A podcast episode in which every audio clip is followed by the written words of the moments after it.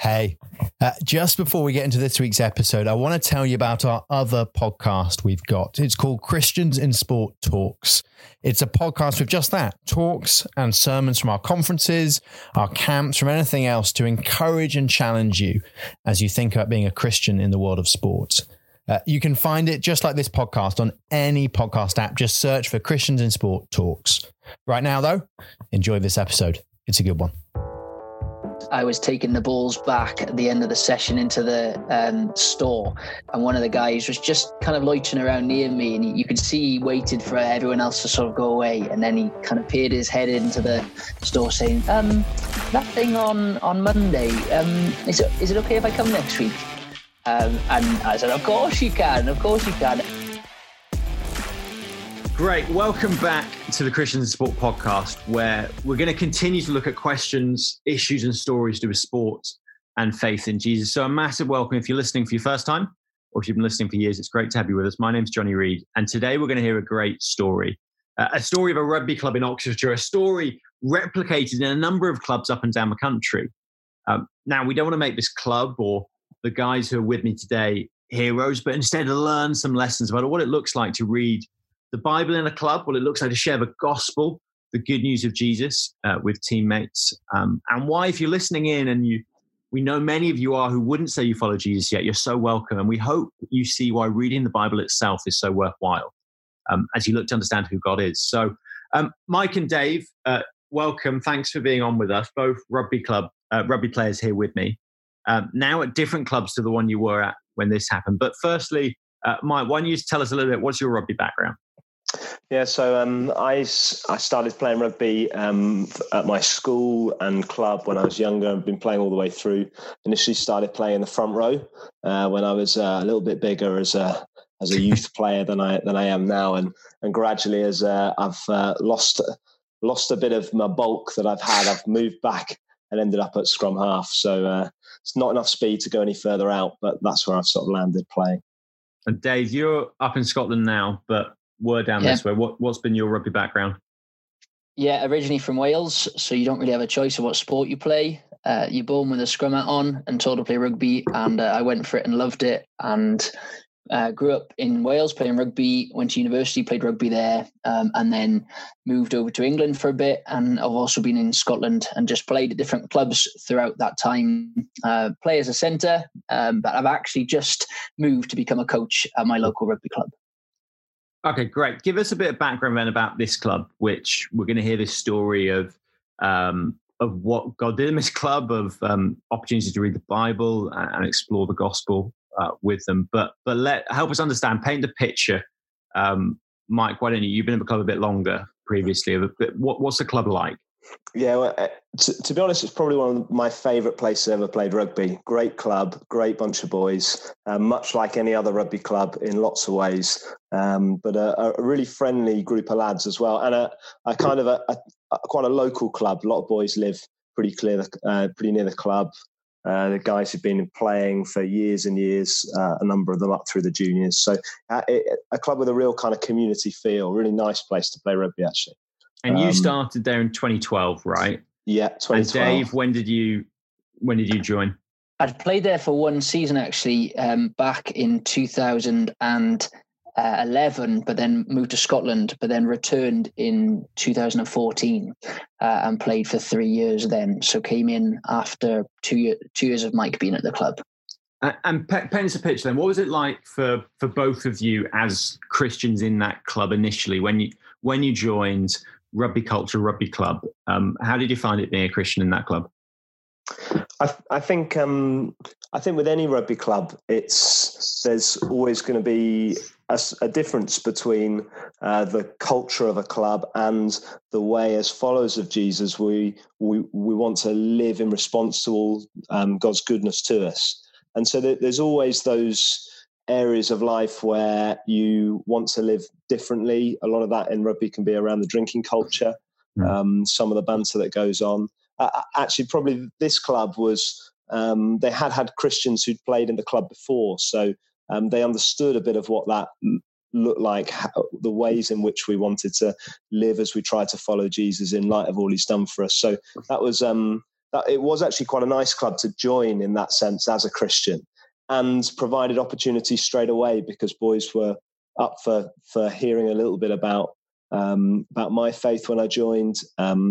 There was another Christian there at the time who played just for a season as well, before Dave came back a couple of years later. So there's those dual sort of, there's always a benefit, I think, as a Christian playing in a rugby club, that the rugby culture is so distinct from a Christian way of life. Sometimes we can see that as a hard thing. How do I try and stand tall and be different here? How do I actually say that I'm a Christian and want to live differently? But I think the flip side of that is that it's a massive benefit, because it opens up opportunities to speak about Jesus, because people want to say, well, why do you want to live in this different way than the rest of us here? So I think a massive benefit of being a Christian in a rugby club, if you're prepared to tell people that's the case.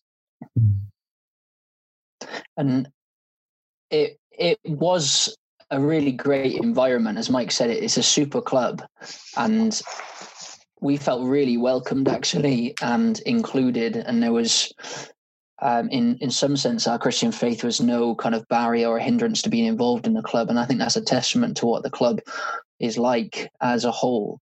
But we also wanted to be known as more than just rugby players. And so that's I guess that's a choice you make, isn't it, as a Christian sports person, is how you want to be known and how you want to kind of live and play your sport within your sports club. And so from an early kind of point, both Mike before me and then the two of us together wanted to really show that our faith and our sport go together. We take Jesus with us into training. He is with us through all the ups and downs of a season. And we hoped that was a really good bedrock to be able to then have conversations as well.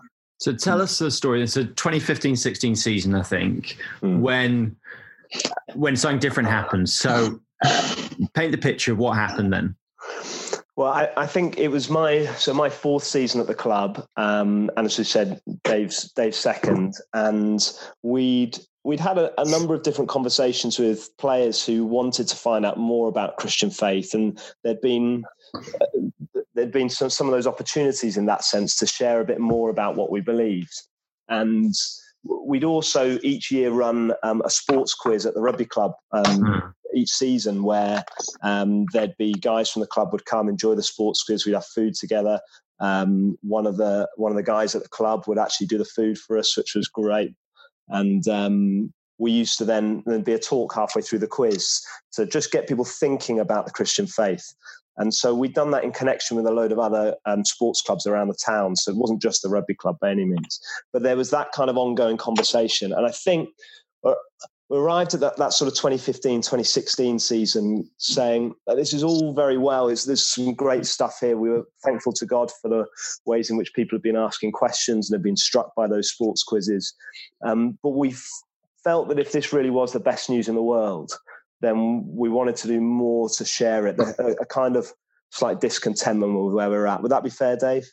Yeah, definitely. I mean, we were so thankful that the boys were coming to things like the quiz and little conversations were going on. But exactly as you said there, Mike, we wanted to give people an opportunity to really dig deep and think about it for themselves. And so that's where we were wrestling, really, because ultimately we wanted to see them come to know Jesus for themselves and begin their own relationship with God in light of what he's done for them. So, yeah, a discontent is probably a good word to use, but a healthy discontent is probably the best way to put it. So help us maybe people listening in who they've been playing in their club for a number of years, or maybe just Christians just joined their club and they've maybe got the same discontent. They think we've got some great news we want to share. Help us maybe practically understand what did that actually look like then? People have been to a quiz, you've had some conversations, obviously, and then you started reading the Bible with them. But how did you get to that point?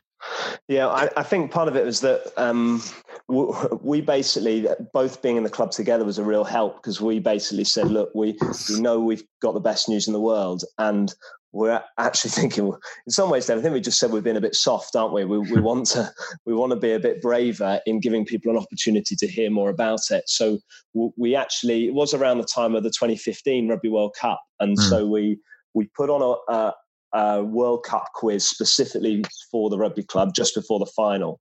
And at the quiz, I remember, Dave, I think it was you saying that we wanted to give people an opportunity to go further, and so we'd start to put on, every Monday night for 5 weeks, a chance to come for some food, and we'd print off a passage from one of the accounts of Jesus' life, and we'd just read it and chat about it together.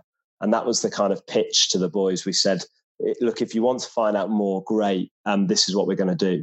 And so we basically set that up, and we sent out a message to the team WhatsApp group, and said very simply that we said we're going to spend 5 weeks looking at what Jesus did in people's encounters with him in Luke's gospel, and we're just going to have food, read it, and chat about it. And if they wanted to come, we said, Dave, send us a private message outside of the group, because we know that sometimes people want to move conversation on quickly in the club WhatsApp group. So that was what we did. Tell us how did it go then? Well, honestly, go on, Dave. You go. Yeah, do you want an honest answer? Right at the beginning is we didn't really know how it was going to go. We, as Mike said, we made the announcement, we put it on the WhatsApp, and then we probably followed up a couple of key people, didn't we, individually, where the relationship was quite strong. But then we got to the first night, and we were both sat in my living room. We said a prayer, and we just sort of wait to hear the first knock on the door. And it was great. One of the players came along with actually one of the coaches, and it was so basic. We printed the passage on a piece of A4 landscape. We thought that would probably be just a easy, gentle way in. We did have Luke's Gospels on the table if they wanted to take them away, but we thought just having something on a piece of A4 where they could read it top left or bottom right, and if they wanted a pen to scribble on, they could. And they came, and we had a feed together, and we went straight in. I think we gave a bit of a intro into what Luke's Gospel is about and Luke's desire in writing it.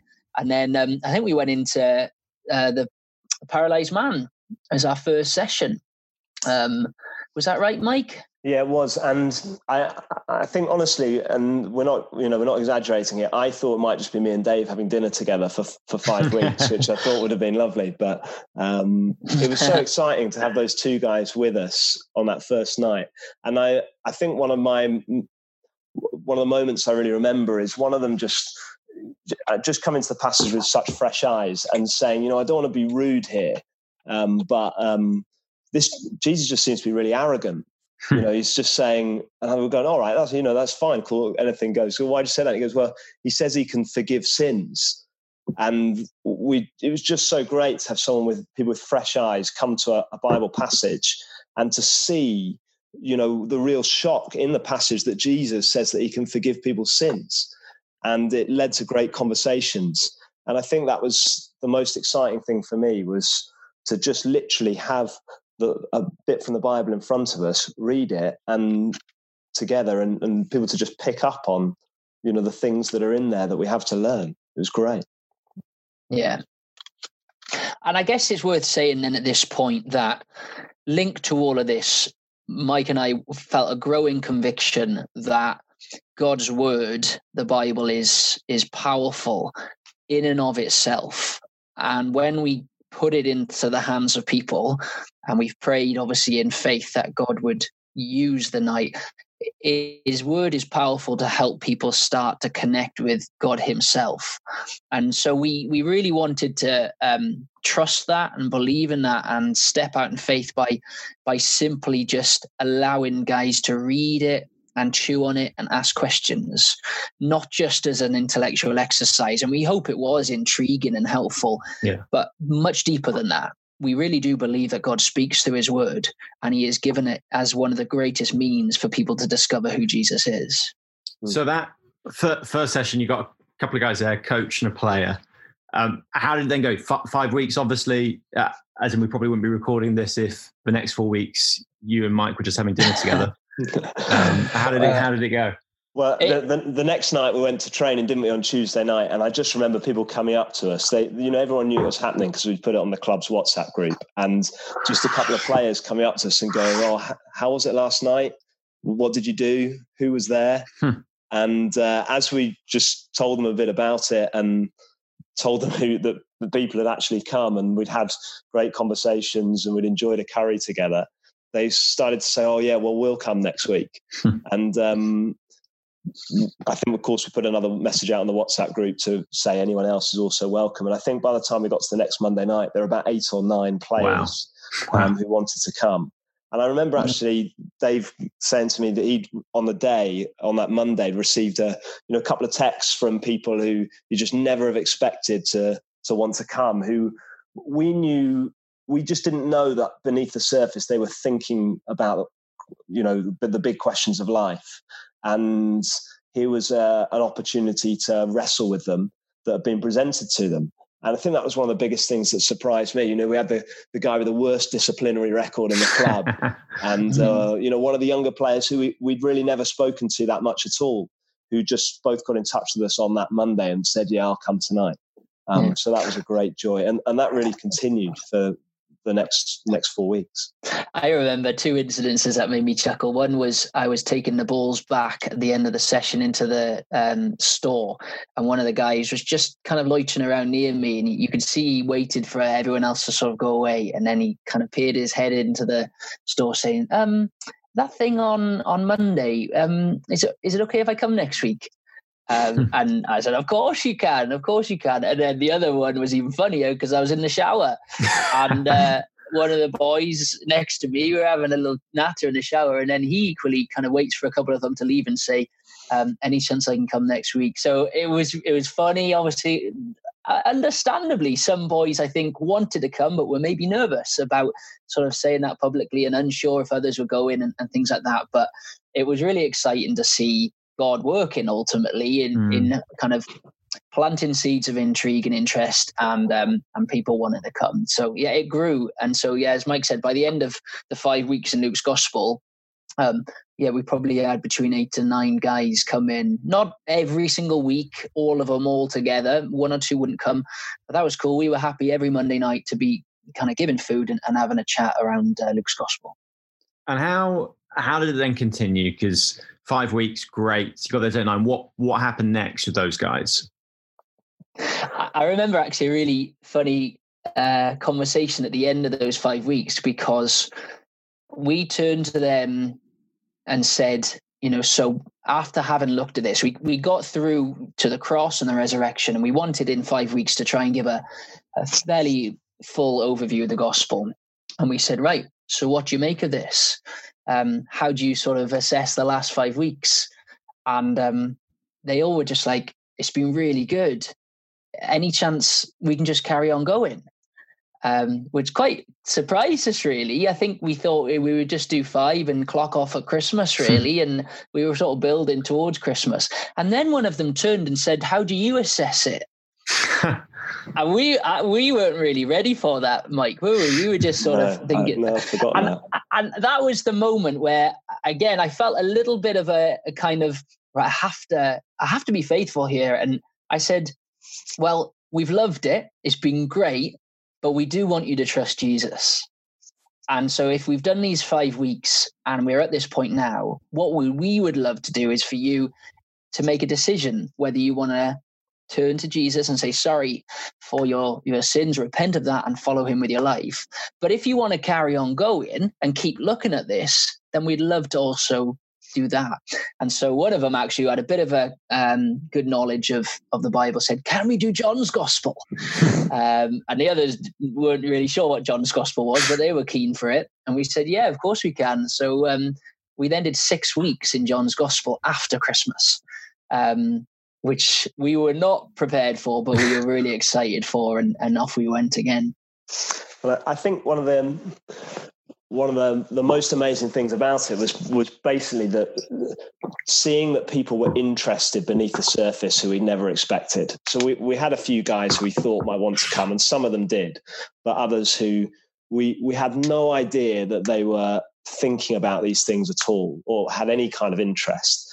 but beneath the surface, God must have been at work. And it was just that bit of egging each other on to actually ask everybody if they wanted to come and see that actually in God's goodness, there were quite a few boys who were up for it.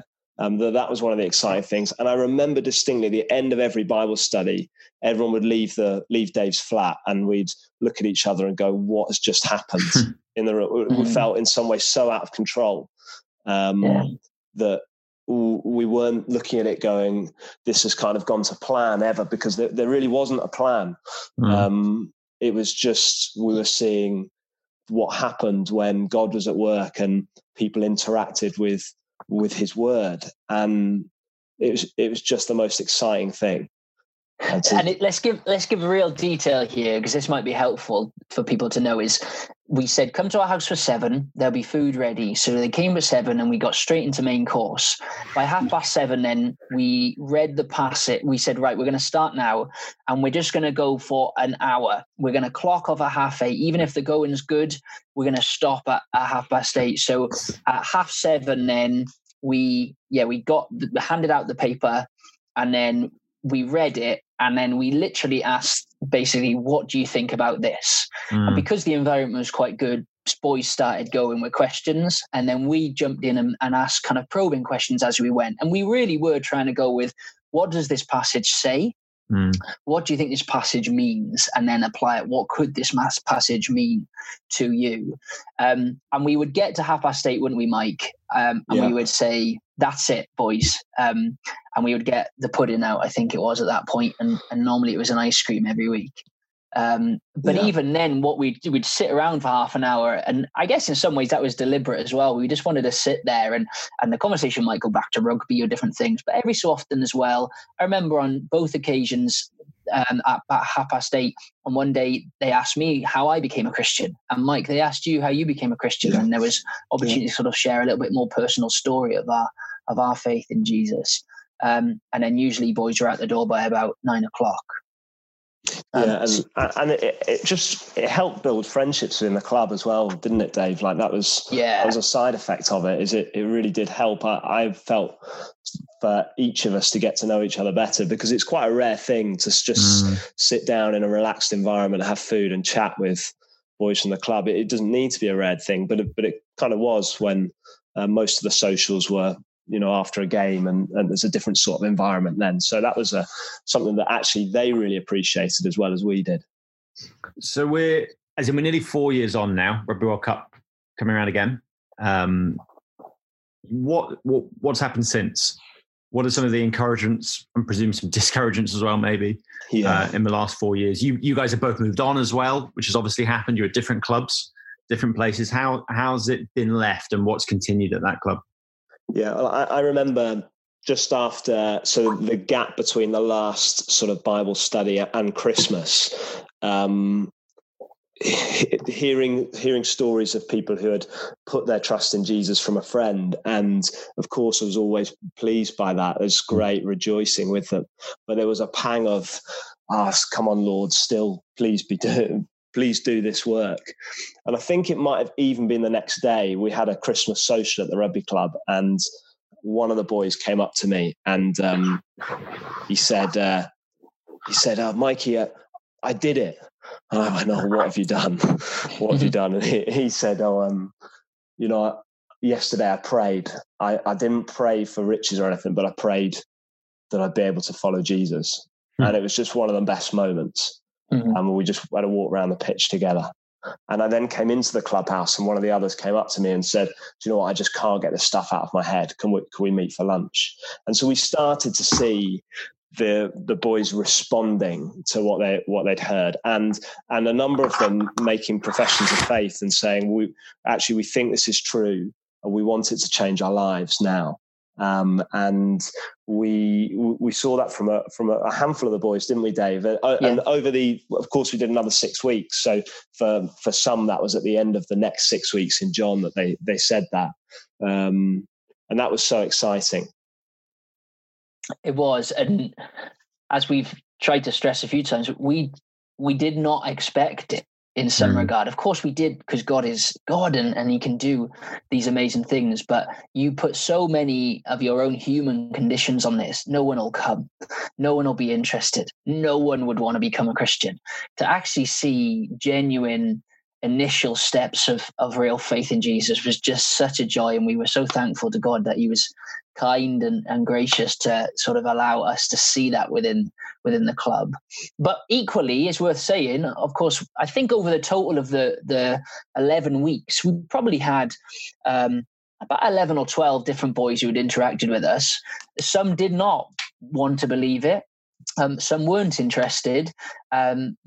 Most were respectful, which is lovely, and thanked us for it, but they didn't want to. And I think we asked the majority of them kind of individually at some stage, what are you thinking about this? Do you want to trust Jesus with your life? And some respectfully said, no, not for me, not right now. It's not my thing. And I think that's worth saying, because we see that pattern in the book of Acts, don't we, where the gospel is proclaimed and some, of course, receive it and others reject it. And we saw that live in front of us as well. Yeah, definitely.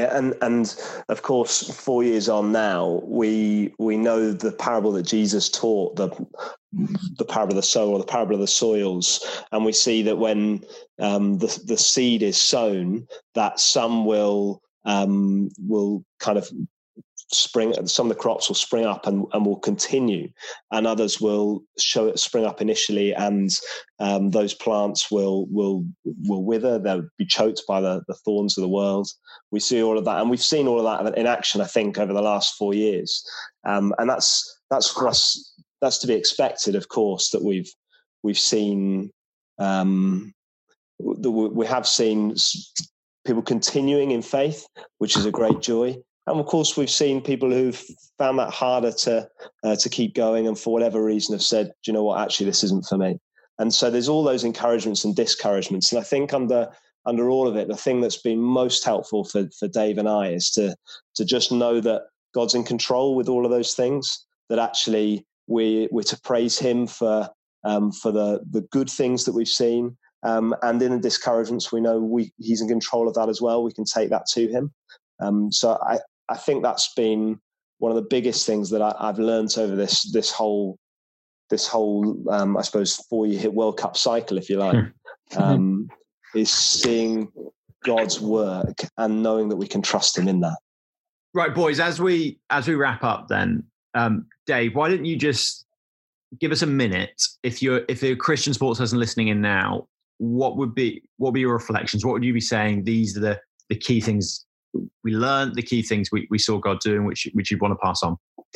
Well, I think for me personally, this experience has probably changed my complete outlook on how I go about trying to share the good news of Jesus with people. And it's underpinned with two convictions, really. One is that there are people out there that are interested to find out about Christianity, hungry maybe, so to speak, which I didn't think that, and you can't see that maybe on the surface, but there are people out there. And the other conviction is that God's word is powerful enough to help people discover him for themselves. And I really now believe that getting people to have a Bible in their hand and read it will be an incredible experience which God can use. And with those two things, it has changed the way I go about trying to share the good news with people. And so if there's a Christian listening in, I'd encourage you to have faith in the fact that God is working in people's lives, even if we don't know it. And maybe there are some people in your sports clubs who are interested, but also have faith that God's word is powerful and alive. And so go for it. Don't be shy. Give people the opportunity. Be brave, be transparent and clear what you're trying to do, and then be excited and get ready to see what God might do. So, yeah, I wholly encourage everyone, if you are a Christian listening in, just to give people the opportunity and trust in who God is and the power of his word. Great. Mike, somebody listening in now who's not yet a follower of Jesus, what would you be saying to them?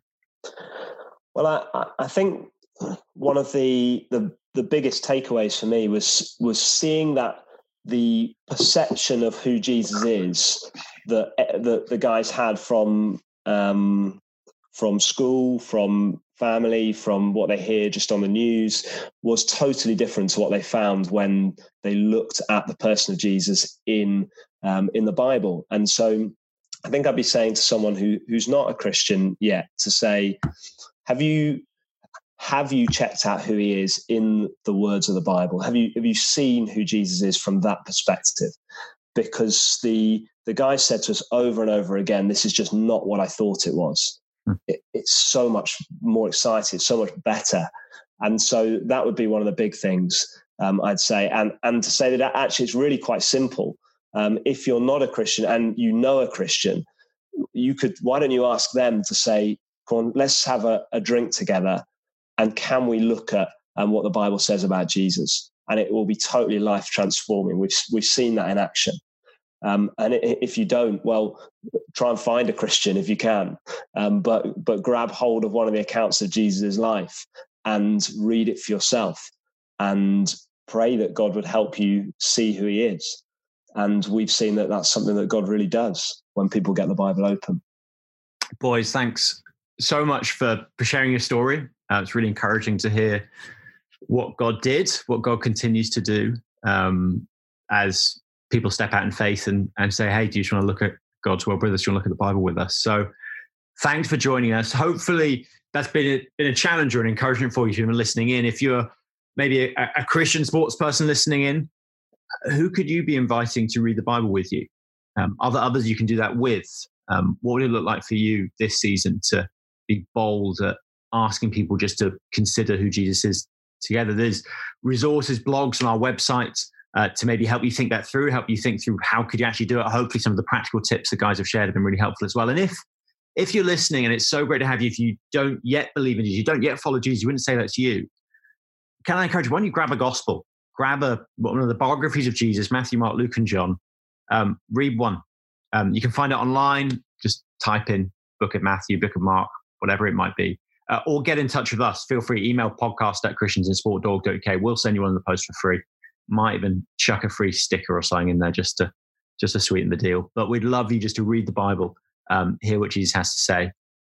Thanks again so much for listening to the podcast. Hopefully, each week something slightly different as we consider what it looks like to be a Christian and a sports person, how sport and faith can go together. Can they? Please do keep sharing the podcast with your friends. Pass it on if they might find it interesting. Do leave us a review as well on iTunes. It really helps other people find it. And one thing we always say is we'd love to hear from you about topics, questions you'd love us to talk about in the podcast. So do get in touch again on that email address, podcast@christiansport.org.uk. Ping us a message on social media, Instagram, Facebook, Twitter. You can use the hashtag AskCIS as well if you'd like. We'd love to keep producing podcasts which are really useful and helpful for you. Thanks so much for listening. It's been great to have you with us. We'll see you in a few weeks.